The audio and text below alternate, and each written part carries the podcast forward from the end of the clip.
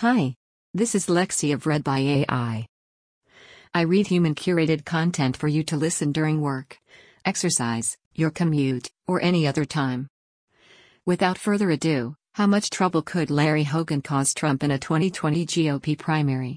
By Geoffrey Skelley from 538. In 1974, Representative Lawrence Hogan Sr. became the first Republican member of the House Judiciary Committee to call for President Richard Nixon's impeachment.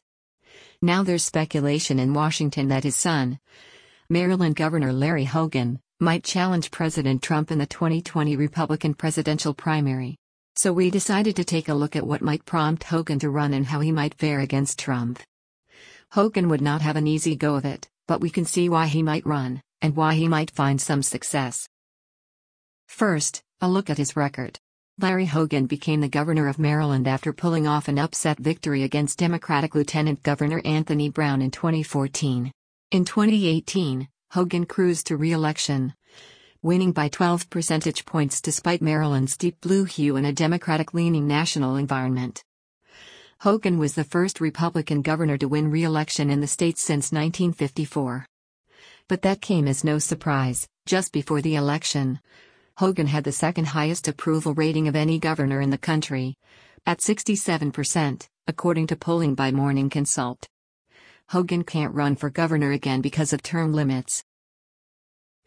According to On the Issues, which tries to measure a politician's positions based on votes and public statements, Hogan's views are notably more moderate than those of either Trump or Senate Majority Leader Mitch McConnell, the most powerful Republican in Congress, which might help explain Hogan's continued success in Maryland. His candidacy also had a feel good element.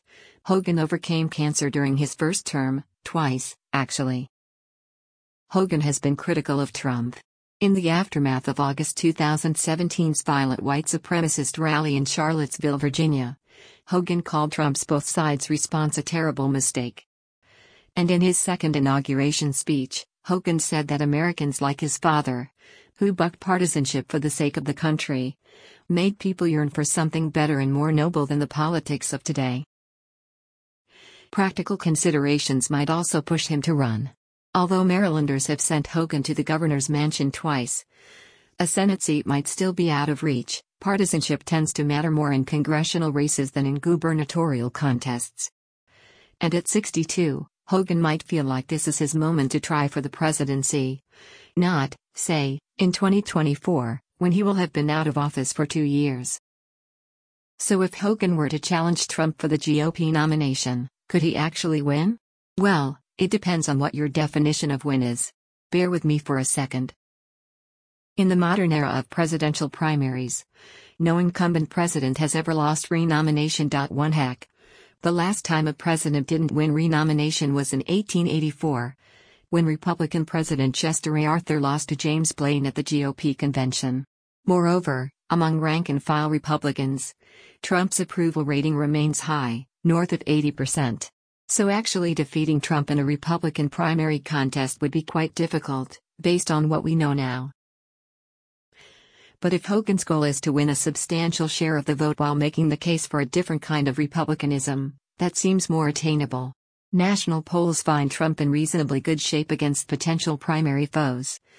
But surveys suggest that at least some Republicans in the early primary states of New Hampshire and Iowa might be open to alternatives. And the president's national numbers could present an opening.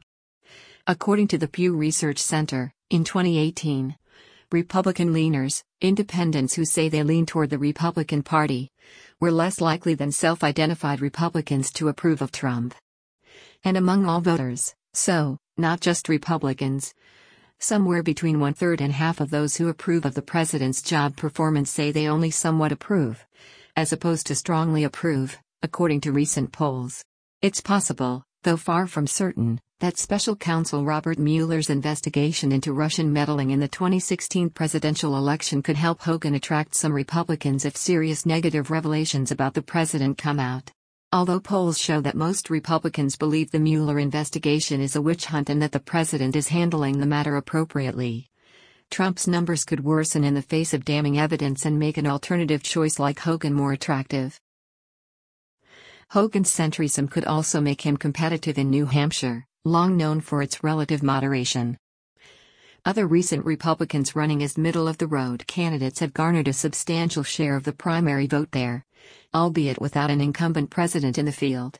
In 2016, Ohio Governor John Kasich finished second in the New Hampshire primary with 16%. In 2012, former Utah Governor Jon Huntsman, now the U.S. ambassador to Russia, finished third, with 17%.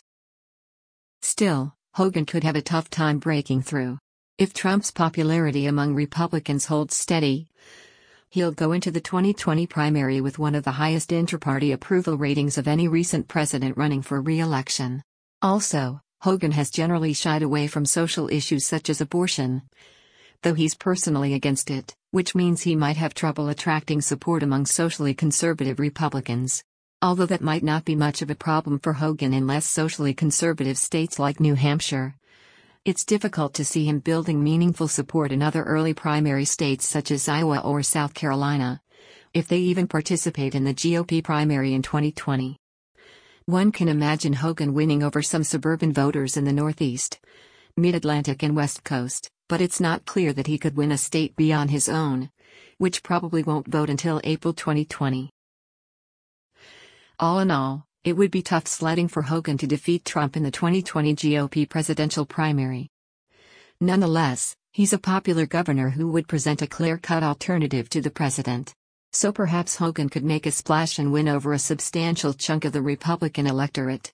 That alone would be significant. The past three presidents to endure a notable primary challenge Gerald Ford in 1976, Jimmy Carter in 1980, and George H.W. Bush in 1992 all went on to lose in the general election.